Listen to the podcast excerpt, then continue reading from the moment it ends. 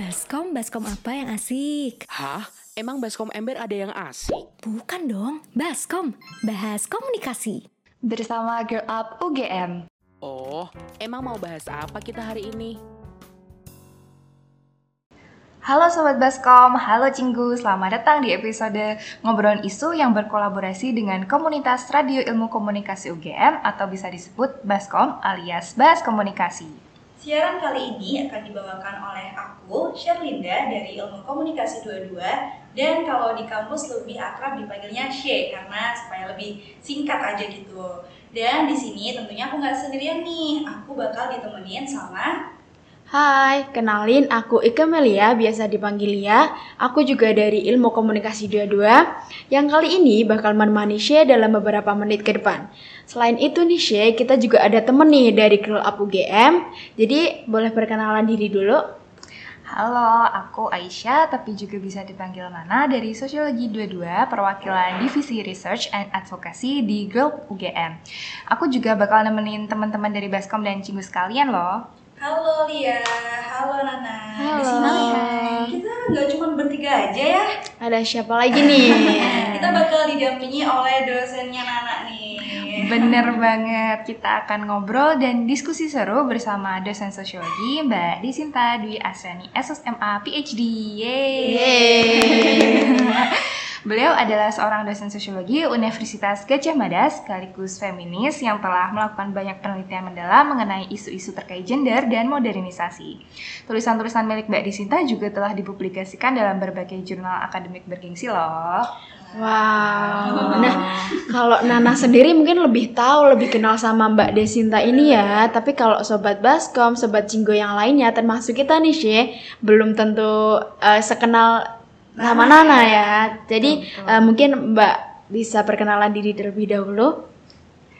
gimana hi dulu. ya, em, halo selamat sore buat teman-teman semua ya, juga ya teman-teman yang ada di sini. Saya Desinta, Eh, seperti yang sudah disampaikan oleh Nana tadi, eh, dosen sosiologi, kemudian eh, mata kuliah yang utama ya, yang biasanya saya ampu itu adalah mata kuliah tentang gender dan seksualitas kalau di S1 ya. Kemudian ada juga eh, gender dengan isu-isu kebijakan sosial di apa studi S2 master degree eh, dan juga beberapa tempat-tempat lain yang di luar ya Eh, jadi memang apa punya concern punya interest pada kajian-kajian eh, gender dan dan seksualitas Oke, kita boleh manggilnya siapa nih Mbak? Mbak Desi, Mbak Desinta, ya boleh boleh Mbak Desi ya.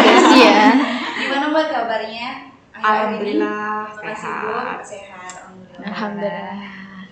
Lagi sibuk apa Mbak akhir-akhir ini? ya ini karena masih semester ya jadi ngajar ngajar juga ada beberapa riset dan uh, beberapa ini aja ya menulis dan mungkin beberapa pelatihan-pelatihan ya di luar pelatihan gender Nah, seperti itu. wah, jadi Padat ya. Iya, cukup padat ya. Jadi Kemarin aku ketemu Mbak Desinta di ini deket Beringin sama Mas Oki, Oh. Kaprodi Sosiologi. Oh iya. Wah, jadi kita di sini juga mau mengucapkan terima kasih banyak nih Mbak untuk Mbak Desinta karena sudah meluangkan waktunya menjadi narasumber pada podcast kita kali ini.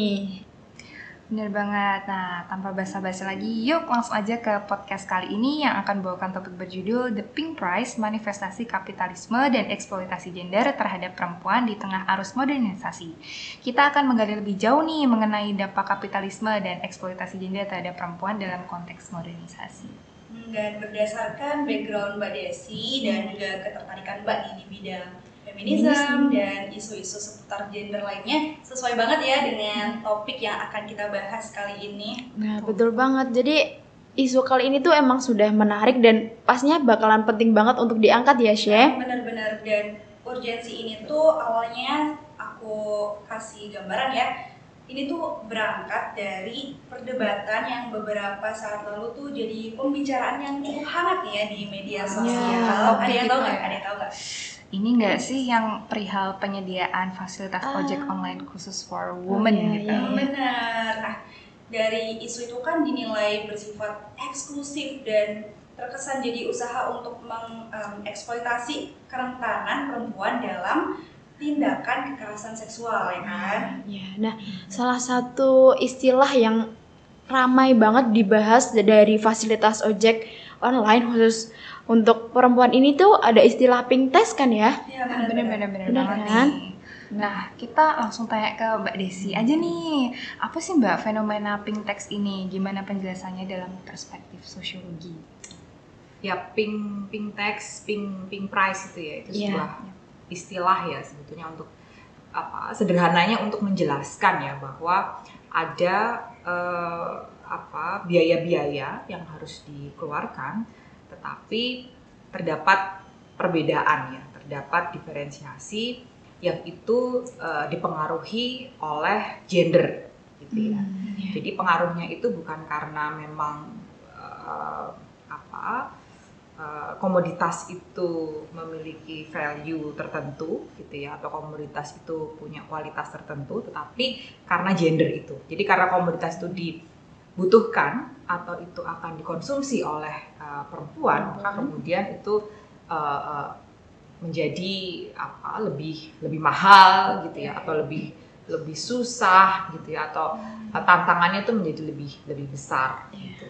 Nah salah satunya ya tadi ya kalau kalian menemukan apa sesuatu yang sekarang menjadi banyak dibicarakan tentang uh, Grab online itu ya tadi ya? Iya, ojek online. ojek online itu supaya mereka mendapatkan proteksi seolah-olah ya harus kemudian membayar lebih. Jadi itu memang apa ya kita bisa katakan ya sebuah ironi gitu ya. Karena yang namanya apa proteksi terus itu kan hak ya itu kan Iya, rights kalau kita melihat dalam konteks ini ya itu kan rights untuk kita apa selalu berada dalam situasi yang aman gitu ya berada dalam tempat yang aman bebas dari segala macam bentuk ancaman kekerasan. Kekhawatiran ya, juga ya, kekhawatiran Mbak. kecemasan sebagai perempuan ya. Iya, apalagi. tetapi kenapa kemudian ada cost lebih yang harus harus Dibayarkan. dikorbankan? gitu ya. Harus Iya. dikorbankan. Sementara Itu mengundang pertanyaan besar gitu ya Mbak yang ada dalam realitas masyarakat kita gitu. Parahnya lagi sih eh, itu drivernya belum tentu cewek ya. Jadi Iya, iya. proteksinya ya dari cowok yang mungkin dari S1 dari lain sebagainya. Jadi ternyata dalam perspektif sosiologi itu gender bukanlah sebuah karakteristik biologis mata ya Mbak, melainkan merupakan konstruksi sosial yang mengaruhi segala aspek kehidupan termasuk ekonomi. Nah, udah sejauh diskusi kita kali ini pengertian tentang pink text eh, kan tadi juga pernah di-mention sedikit soal perasaan aman, kesetaraan gender yang dirasakan khususnya untuk eh, perempuan. Nah, itu juga pasti berkaitan sama praktik patriarkis ya, Mbak, di masyarakat. Nah, apakah kultur masyarakat yang sudah eh, lekat dengan patriarkis ini dapat dikatakan telah terpengaruh eh, oleh keberadaan fenomena pink text di Indonesia. Dan kalau ada pengaruhnya itu bagaimana sih Mbak pengaruhnya? Yaitu ini ya jadi kalau bicara soal tadi ya gender sebagai konstruksi sosial itu kan bisa dikatakan bahwa terjadi dalam dalam konstruksi gender itu kan Ya. ada struktur ada sistem yang kemudian membedakan ya membedakan tentang peran membedakan tentang uh, fungsi sosial membedakan tentang status sosial yang seolah-olah itu sangat sangat fix gitu ya antara laki-laki dan dan perempuan gitu. Eh, manifestasinya atau implikasinya itu ya kemudian eh, itu menciptakan hierarki ya yang laki-laki itu selalu diidentikan dengan sesuatu yang maskulin dan dominan dan publik sementara perempuan sebaliknya gitu ya. Dia inferior domestik subordinat gitu. Nah tapi kan kemudian yang menarik dari kalau dalam konteks pink pink price ini ya itu kan ada paradoks ya. Artinya kita bisa katakan misalnya eh, era kita kita ya kita katakan ada yang menyebut era post feminis gitu ya. Post feminis itu apa? Post feminis itu adalah satu era di mana eh, apa yang diperjuangkan oleh para feminis sebelumnya tentang kesetaraan, tentang opportunity yang sama, kesempatan yang sama antara laki-laki dan perempuan untuk mengakses ruang publik itu eh, kurang lebih sudah tercapai gitu ya. Artinya ya perempuan sekarang misalnya kita bisa melihat kalian gitu ya punya bersuara, ya ya. punya akses yang sama untuk pendidikan Iya. misalnya. punya kesempatan yang sama untuk memilih apakah nanti bekerja atau tidak misalnya Oh, iya. gitu ya atau bekerja di mana misalnya atau bekerja sebagai apa gitu kan itu kan artinya sudah apa mencapai pada posisi apa situasi yang selama ini mungkin diceritakan oleh gerakan-gerakan feminis itu ya kita post feminis tetapi ironisnya atau paradoksnya itu ya tadi eh, ketika kemudian strukturnya tadi ya kapitalistik gitu Iya. kan segala sesuatunya itu eh, dijadikan sebagai peluang untuk eh, komoditas yaitu partisipasi eh, publik itu partisipasi perempuan di di sektor publik dan berbagai macam kebutuhan yang berbeda itu karena pasti kebutuhannya sangat berbeda gitu ya karena Iya. strukturnya kan juga menciptakan apa situasi yang berbeda ya antara laki-laki dan dan perempuan. Nah ini dikooptasi gitu ya kemudian oleh kapitalisme itu Pihak-pihak itu ya. ya untuk menjadi komoditas. Oh ini misalnya perempuan di publik, terus kemudian apa nih tuntutan perempuan di publik? Misalnya tadi soal ruang aman, Iya. gitu ya. Ruang proteksi, proteksi Iya. gitu ya. Terus misalnya apa? Oh perempuan di publik eh, kebutuhannya apa? Misalnya dress up yang good looking misalnya gitu ya. Skincare Jadi- yang ya, terus berkembang. Jadi ada ada ada fashion yang berbeda antara publik dan domestik gitu misalnya. Jadi perempuan di domestik tuh look looknya harus beda dengan perempuan yang di publik misalnya. Lalu kemudian adalah namanya fashion industry gitu kan ya. Hmm. Jadi itu di di ditunggangi lagi atau digunakan Oh, gitu ya oleh uh, sistem pasar itu untuk justru menjadikan uh, apa situasi yang tadi keterlibatan perempuan di publik berikut kebutuhan-kebutuhannya tadi itu sebagai komoditas baru. sebagai kesempatan baru Iya. ya bagi mereka. Ya itu yang kemudian jadi apa ya?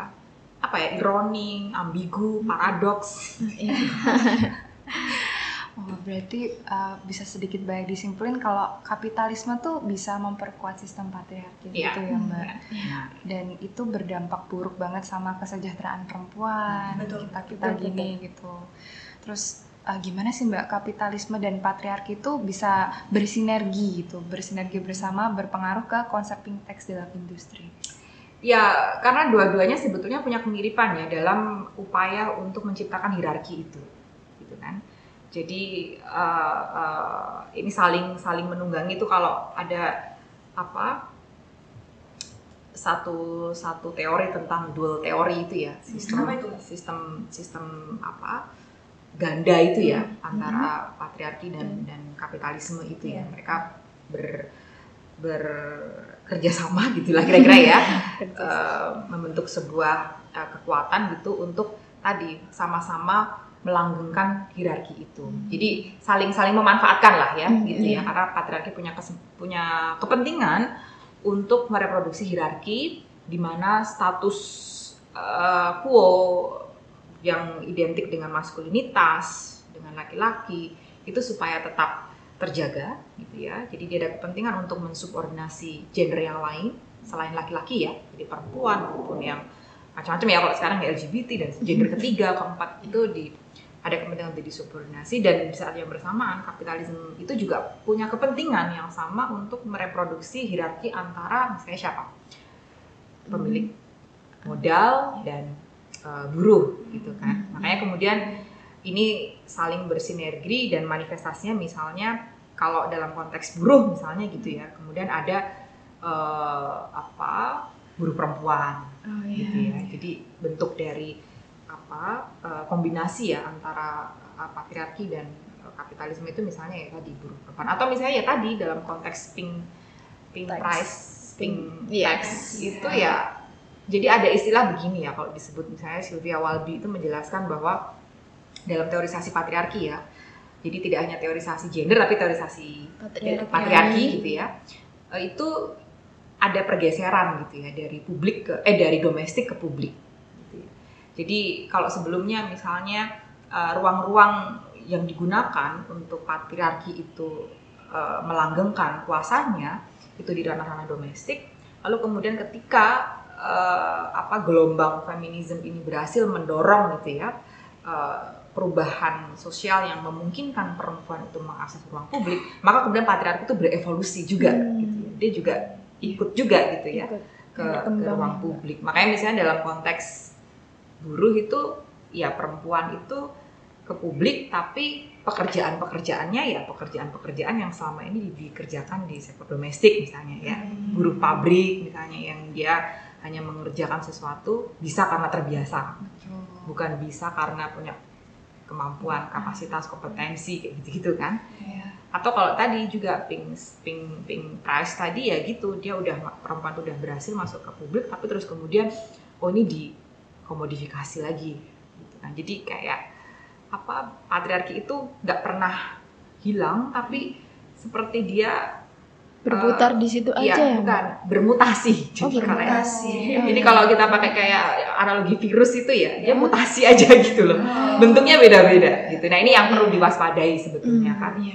Untuk ya kita bisa katakan bahwa itu kayak virus gitu ya. Nah, karena dia bisa eh, masuk ke ranah mana pun ya, Mbak. Ya, jadi jadi kayak ya itu kalau kita nggak aware ya, kita nggak misalnya kan misalnya begini, oh Pat, eh, ini perempuan udah bisa berpendidikan tinggi, bisa bekerja dan sebagainya gitu ya. Itu kita mengatakan oh berarti patriarki itu udah nggak ada. Nggak gitu ya. ada. Nah ternyata kan kalau kita lihat fenomena pink price, Mm-mm. pink price ini kan, oh ternyata ini bentuk yang lain Oh, gitu ya. iya. Dia ya Iya, ber- Mbak. berevolusi, bermutasi iya. dalam bentuk yang lain. Nah ini yang kalau dalam teorisasi patriarki itu yaitu yang kemudian perlu di perlu diwaspadai ya. Iya. Saking terhegemoninya di masyarakat gitu, jadi bisa kayak gitu ya. Kalau kayak gitu, kalau misalnya Mbak kita pengen membangun sistem ekonomi yang lebih inklusif bagi perempuan dan nggak termakan oleh virus-virus patriarki itu tadi, kan pasti banyak hambatannya ya Mbak. Iya. Kira-kira kalau dalam perspektif sosiologi itu hambatannya apa aja Mbak? Maksudnya sistem ekonomi yang bagaimana?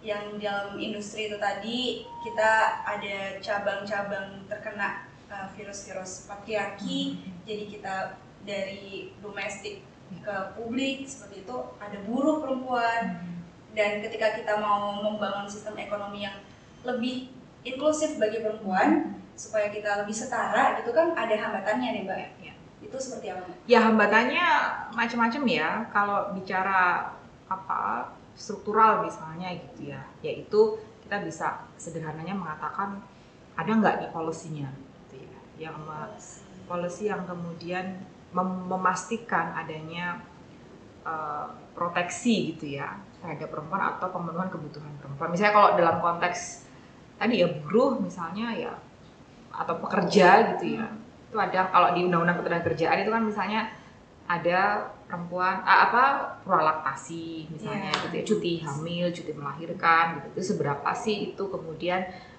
menjamin gitu ya atau undang-undang yang lain misalnya undang-undang yang menjamin perempuan itu terbebas dari pelecehan seksual di tempat kerja misalnya seperti itu gitu. Atau ya tadi pink pink pink price pink tax itu seberapa jauh sih misalnya policy itu uh, merespon itu? Itu kalau kalau nggak ada ya itulah hambatannya gitu ya. Hambatannya karena memang inaction policy gitu ya. Atau misalnya juga tapi kalau dalam konteks gender itu kan sebetulnya tidak hanya persoalan policy ya tapi soal culture karena kan ini problem budaya juga lebih Iya. kompleks lagi tuh kalau udah ngomongin Iya. culture ya mbak jadi hambatannya ya hambatan budaya Iya. gitu ya. Jadi hambatan budaya itu ya bagaimana apa persepsi kita sehari-hari tentang gender itu sendiri, tentang inequality. Itu kadang-kadang kan nggak sadar ya karena saking melekatnya, saking menubuhnya gitu ya. Karena Eh, ya saling mengakar itu tadi eh, kadang-kadang apa eh, secara nggak atau secara secara tidak terkontrol gitu ya kita misalnya mereproduksi seksis jokes misalnya gitu gitu kan ya. itu kan juga ya kan? atau stereotyping. Dan itu nggak hanya misalnya laki-laki ya perempuan pun juga bisa secara refleks gitu ya. Misalnya ada yang mengatakan seksis jokes gitu ya. Itu misalnya karena ini ikut tertawa misalnya gitu ya. Atau kadang-kadang nggak ngerti mau meresponnya bagaimana gitu ya karena emang nggak pernah diajarkan secara Iya. budaya Iya. bagaimana gitu merespon atau melawan eh, orang di sekitar kita yang tiba-tiba mengeluarkan seksis jokes ya kayak gitu gitulah ya Iya. problem-problem budaya Ah, Oke, jadi udah ngomong soal sistem ekonomi dan juga eh, tadi mutasi patriarkis ya Mbak di berbagai eh, bidang kehidupan.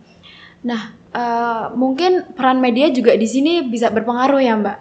Eh, mungkin dari pengaruh media ini bagaimana sih Mbak eh, media ini mengambil peran dalam praktik pink tax dan eksploitasi gender di industri? Iya. ya pink pink tax pink price yang kita bicarakan ini kan lebih dalam konteks masyarakat eh, konsumsi ya jadi Iya. konsumen Ya, jadi eh, praktek-praktek eh, konsumsi yang dilakukan oleh eh, kita gitu ya, oleh masyarakat itu eh, ternyata tidak begitu saja, gitu ya. Tidak- Iya. tidak taken for granted gitu loh. Prakteknya itu nggak seolah-olah sama, eh, challenge-nya itu juga nggak seolah sama gitu ya. Tapi ternyata ada problem gender kan di di situ gitu ya. Dan konsumsi ini eh, apa budaya konsumsi ini kan salah satunya juga direproduksi, diperkuat gitu ya melalui media media dan kalau sekarang ya media sosial. Media gitu. sosial, Jadi apalagi. apa yang praktek atau perilaku konsumsi kita itu sangat dipengaruhi dari apa yang kita konsumsi di media. Iya, dan itu mungkin sebaliknya gitu ya. Tapi kalau dalam konteks sekarang kan ya media sosial, online shop itu kan sangat Iya. sangat sangat sangat ya saya kira itu jelas ya ada pengaruhnya ya apalagi Iya. kalau konteksnya anak muda sekarang misalnya apa kalau yang kaitan dengan gender itu tadi soal konsumsi terhadap apa Skincare. skincare, Skincare, fashion, fashion. terus Iklan pemutih. Thrifting itu mungkin bisa termasuk ya, Mbak. Thrifting. terus apa tadi misalnya dalam konteks reproduksi itu ya Hmm. apa pembalut gitu misalnya gitu ya jadi yang lebih nyaman yang mana? ya yang lebih nyaman yang mana semakin ini ada ada semakin dia apa dipakai nyaman safe dan apa dia lebih menyehatkan itu mungkin jadi semakin mahal. Padahal semuanya ya, perempuan masa yang boleh sehat yang Ya, cuman yang punya uang. ya gitu kan. Iya. nah ini kan juga problem lagi ya eh, gender equality-nya tuh kemudian menjadi jadi dipertanyakan lagi. Iya, oke. Hmm, kalau gitu berarti em, kalau kita mau lebih spesifik bahas tentang perbedaan kemampuan ekonomi perempuan juga nih mbak kayak gitu dampak dari eksploitasi gender tapi dari perempuannya sendiri dari tingkat ekonomi yang berbeda itu kayak gimana mbak? basisnya kelas gitu ya. Iya. Ya pastinya lebih kompleks ya kalau kita juga misalnya ada perspektif tentang intersectionality gitu ya, Iya. yang menjelaskan lapis-lapis uh, opresi yang dialami oleh uh, perempuan atau ketidakadilan gender itu selain tadi ya problem gendernya itu juga uh, ada interseksinya dengan isu-isu yang lain, misalnya soal isu kelas, isu ras gitu ya Iya. usia gitu ya. Jadi perempuan yang perempuan kulit hitam dengan kulit putih itu apa bentuk kekerasannya atau bentuk opresinya tuh itu berbeda. Jadi atau misalnya tadi ya dalam konteks eh, akses terhadap pendidikan dan sebagainya itu mungkin yang kelas menengah lebih bawah itu punya challenge yang berbeda ya. Tapi saya tidak mau mengatakan bahwa uh, antara satu dengan yang lainnya itu lebih lebih berat yang satunya gitu ya. Hmm, Jadi i- tapi menjelaskan ada lapis-lapis itu. Tapi yang namanya kalau kita bicara dalam konteks feminisme bicara tentang apa diskriminasi berbasis gender ya Iya. itu terjadi di mana-mana. Berarti memang isu ini tuh penting banget ya untuk Iya, kita tahu untuk kita aware. Apalagi kita juga sama perempuan, Perempuan, kan ya. ya, sama generasi muda yang bisa menyuarakan dan mungkin membantu mengedukasi kepada teman-teman kita yang lain ya mbak ya kan? Nah kalau gitu ada nggak mbak strategi praktis yang lebih mudah diingat gitu bagi kita teman-teman Cinggu dan sobat Baskom supaya kita tuh bisa ikut membangun sistem ekonomi yang lebih inklusif bagi perempuan dan kita juga bisa mengatasi praktik diskriminatif yang berkembang dalam industri. Ya jangan salah ya tadi ya kalau kita ngomongin pink price, pink Iya. tax itu kan eh, ya praktek konsumsi gitu ya seolah-olah bukan seolah-olah tapi apa yang kemudian menjadi kebutuhan perempuan itu harus dibayar lebih mahal. gitu ya. Iya. Tapi jangan salah juga dibalik itu juga perempuan juga gitu di dalamnya gitu Oh, ya. iya. Jadi ya apa ya eh, misalnya soal tadi ya pembalut itu ya menjadi mahal tapi juga yang menjual pembalut itu juga juga Perempuan. Nah ini yang saya rasa juga perlu apa ya eh, kesadaran ya awareness iya. terus kemudian solidaritas gitu ya sama sesama perempuan ya gitu. sama perempuan sama kelompok yang termarginalkan ini supaya bagaimana kemudian eh, eh, membangun ya membangun kesadaran bersama untuk kemudian menciptakan solidaritas yang lebih konkret. Nah saya rasa kalau mau ditanya yang praktis ya yang kita lakukan ini sangat prak- prak- praktis sekali praktis sekali gitu kan sangat praktikal Iya. sekali yang kita lakukan hari ini sore ini gitu ya. Jadi saya rasa eh, ini bisa dimulai juga dari dari uh, apa seperti ini ya. Ini kan kita mereproduksi uh, wacana yang uh, mungkin mengcounter ya, mengcounter wacana dominan tentang gender inequality itu. Dan case-nya adalah pink pink price, pink tax itu. Ini nanti kan kalau didengarkan gitu ya oleh teman-teman yang lain gitu ya, teman-teman mahasiswa maupun teman-teman muda yang lain atau mungkin yang perempuan in general gitu ya. Ini kan bisa menjadi pengetahuan yang apa menambah pengetahuan atau bisa menjadi pengetahuan yang baru lalu kemudian dia menularkan lagi dan seterusnya. ya ini seperti itu Harapan ya Ada, Iya, ya, Mbak. pada intinya uh, awarenessnya mereka juga makin meningkat ya, Mbak. exactly. Iya. jadi ya ini yang kita lakukan ini menurut saya udah konkret sih kita nggak harus melulu mencegah tapi paling nggak kita tahu gitu Iya, ini tuh kita gimana. bantu untuk meningkatkan awareness masyarakat Iya. awam. gitu. ya kita nggak kan tadi dua ya misalnya hambatannya kan struktural dan kultural gitu ya konteks policy dan bagaimana eh, secara budaya itu kita bisa bisa counter ya dan kita lakukan ini kan juga sebetulnya secara kultural juga ya Iya. bisa kita Iya. lakukan bersama Kultural. Betul, betul. Oke. Sumpah tadi tuh komprehensif banget ya, kayak seru banget dan Insightful. abis. Ternyata kayak ini tuh semakin mendalam tuh semakin banyak yang terkait di dalamnya gitu. Jadi Iya. kayak Banyak cabang-cabangnya. iya banyak gitu ya, dan cabang-cabangnya. Banyak yang masih menarik untuk dibahas lagi, Iya. tapi sayangnya karena keterbatasan waktu ya Mbak. Iya. Sebenarnya kita juga pengen ngobrol-ngobrol lebih banyak lagi. Pengen banget. Iya. Jadi untuk episode kali ini kita harus sudahi ya. Iya. Iya nih. Jadi kalau uh, mungkin kita ngambil kesimpulan dulu bentar Iya, lah ya. kesimpulan Jadi, dari diskusi panjang kita kali ini ya. Hmm, pink tax ini tuh bukan pengertian atau bentuk pajak yang sebenarnya gitu. Ini Apalagi- sebuah istilah. Bukan pajak yang kita bayarkan waktu makan ya atau Bukan KPN. bukan PPN. Nah, apa sih maksud pajak yang kita bahas kali ini, Syekh? Jadi pink tax itu atau pink price tadi ya, itu kan adalah istilah keberadaan bias gender dalam konteks kegiatan ekonomi yang nggak bisa diabaikan gitu aja nih Cinggu dan Sobat Baskom. Karena kalau dibiarin isu ini bisa jadi pemicu untuk efek yang berjangka panjang. Nah, salah satu efek yang jangka panjang ini kan juga bentuk dari mutasi patriarkis tadi ya. Salah satunya ada standar kecantikan yang tidak sehat, terus budaya konsumerisme dan juga bisa juga mengarah ke monopoli industri media nih. Mereka semakin eh, mengglorifikasi atau semakin menggaungkan konsumerisme ini. Betul betul. Oke kalau gitu kita sudahi di sini dan untuk Cinggu dan Sobat Baskom jangan khawatir ya kalian tetap bisa mengikuti diskusi-diskusi kita lainnya dengan topik yang nggak kalah menarik dan bisa kalian dengarkan di podcast Girl Up UGM dan juga Baskom yang tersedia di Spotify atau kanal media sosial kami yang lain. Terima kasih sudah mendengarkan. Aku Nana. Aku Syekh. Dan aku Lia, kami pamit undur diri. Sampai jumpa.